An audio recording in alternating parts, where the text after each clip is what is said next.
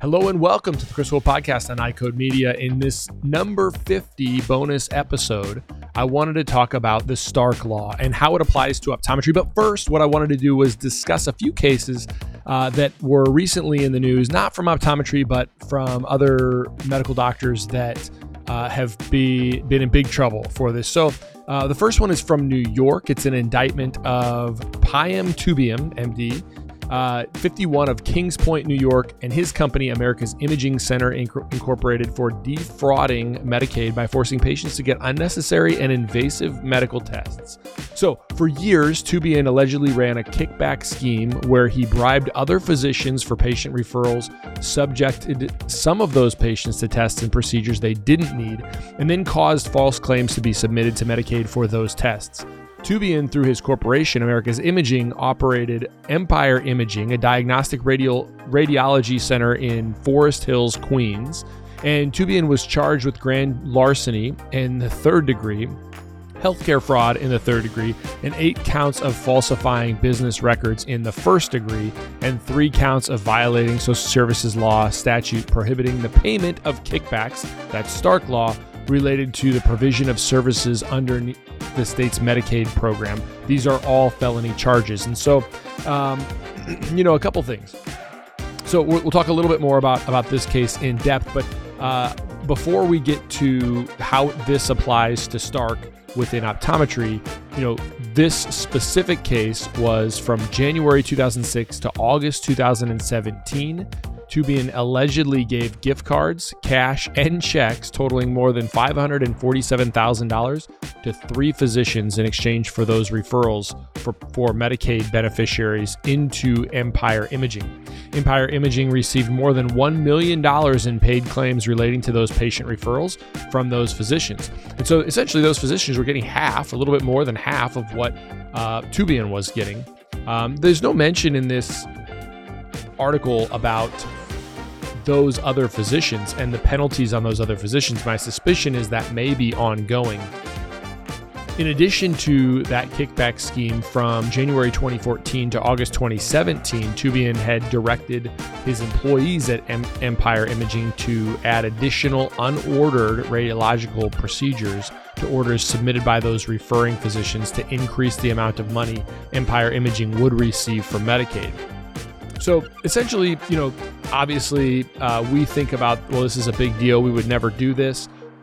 Of course, yeah, you wouldn't ever do this. Hopefully, um, the uh, the the reality though is that it can apply to the physicians that you are referring to. So obviously, from an optometric standpoint, there's some clear things that could become an issue here. We're going to talk about those in just a second, but make sure that the re- the physicians that you're referring to are have good business practices and and and the things that they're uh, that they're doing feel right. This obviously wouldn't feel right if you're getting checks in that amount um, and your patients were getting tests that you didn't order. That would be, you know, you you want to know why that was happening. So, another one that I wanted to cover was from San Francisco. Henry Jeffrey Watson, a medical director residing in Oakland, California, was convicted by a federal jury of charges that included accepting kickbacks, accepting kickbacks for patient referrals to home health agencies, healthcare fraud, and false statements relating to healthcare matters. So, uh, let's look at, at what he did. The, the grand jury found that uh, Watson, who was 67, engaged in three healthcare kickback schemes from 2013 to 2019 using his position as a licensed medical doctor. The first scheme involved a conspiracy in which Watson agreed to refer patients to home health agency called Amity Home Healthcare in exchange for illegal kickback payments. Again, Stark Law. The evidence at trial proved that Watson and employees of Amity and its CEO conspired to pay Watson regular and recurring amounts, sometimes in the form of cash payments of $3,000 a month, to ensure that Watson referred Medicare patients to Amity each month. So again, this is this is Stark Law. Uh, and then a second scheme, so that was the first scheme. Second scheme that was proved at trial, Watson accepted kickback payments from an undercover FBI agent posing as a home healthcare agency representative seeking Watson, Watson's agreement to refer patients to a particular Bay Area home health agency. The evidence at trial included a video recording of Watson accepting envelopes of cash for a total of more than $10,000 at four meetings in 2017. And then the third thing that uh, he was engaged in was he falsely certified patients' need for expensive home health care services, causing Medicare to pay millions in un- unnecessary and fraudulent claims. So, again, how does this apply apply to optometry? Well, these are indirectly applied, but but essentially the question that I see often is can optometrists uh, share in the uh, additional revenue that's generated from the post-operative management of premium IOLs or laser assisted IOLs? And the answer is is still kind of uh, gray, although I think there are very black and white things that can be done and things that can keep you out of this questionable area. So, the first question I always like to think about is can the surgeon bill a patient for premium IOLs? The answer is yes, they can. Uh, this comes from a 2005 ruling that allowed for Medicare beneficiaries to receive premium IOLs. Uh, this may or may not continue. We'll see what happens. I think it would kind of rock the the uh, IOL world and the cataract surgery world.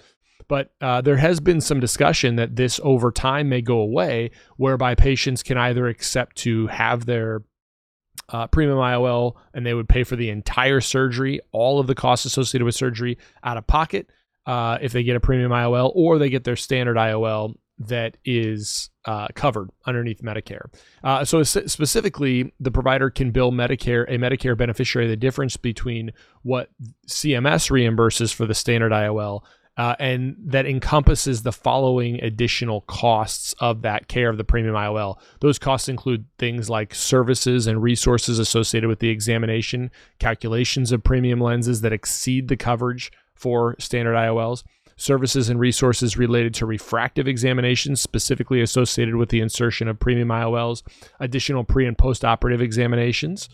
Uh, changes in eyeglasses or lens powers, so refractions needed to accommodate the progression of uh, post-operative presbyopia, surgical correction of the patient's natural astigmatism, wavefront aberrometry, uh, but only when a premium IOL is implanted and the patient has obviously given consent for all of those above services. So obviously the surgeon can, based on that 2005 ruling, the question is, can an OD co manage a patient who receives a premium IOL? Yes. The short answer is that yes, Medicare's guidelines for co management of post surgical care don't depend on the type of IOP used. So here's the real crux of that question. So, can the surgeon collect one fee for all of those additional services? So, let's say that the optometrist is providing some of those services above that allow for a patient to be billed for premium IOLs. Maybe the optometrist is performing some or all of those additional services. Can the OD um, be reimbursed? Yes, they can. Uh, but can the surgeon collect that fee really the answer is probably not. And in fact I, my advice is no the surgeon can't collect that fee on your behalf. The best way to do it is to either collect your own fee or allow the uh, or allow an intermediary to collect both the physician's fee and the optometry free fee for that. It allows you to comply with Stark law so you don't wind up in one of these problems. So let's look at the, the co-management rules. The first uh, rule is that each physician bills their own services. That's how it works now. If you if you send a patient for cataract surgery, the surgeon will bill with a 54 modifier because they're only providing surgery, and the optometrist will build bill with a 55 modifier, indicating that they are uh, providing the post-operative care the interesting part about this is that that is that is going specifically to uh, the payer. So the payer is seeing that each one of those uh, services are being billed by that independent physician, and uh, and that independent physician then is collecting the fees for those specific services. Since there are additional services that are being provided by the optometrist, presumably those that we've discussed above, um, it's probably not best to to uh, have that surgeon collect those um, for you. So, so my advice would be that um, you'd have either a separate fee that you would charge the patient at the time of of uh, postoperative care uh, that's turned over back to, back over to you, or you would use an intermediary. There's a number of them. I'm not endorsing one here. We use one that I like a lot. Uh, and essentially, that uh, is a third party entity which collects both the surgeon's portion, the post operative portion for the, the optometrist. It discloses that uh, the the difference of each and the relationship between the two to the patient, and the patient accepts that uh, that disclosure and uh, accepts the fact that their care is going to be turned back over to the optometrist. It allows for Stark law compliance because it's disclosing to the patient. It is collecting two separate fees, one for the surgeon, one for the optometrist, and those fees are based on independent, um, an independent evaluation of each is each providers' fees. So that's the way I like to do it. It's the way I would recommend to keep everybody out of uh, of trouble, and so we don't wind up reading you on reading about you uh, from a news article from an attorney general in one of the particular states. I hope this bonus episode was helpful for you. As always, be sure to subscribe to the podcast, write a review, share it with your friends, and support those who support us.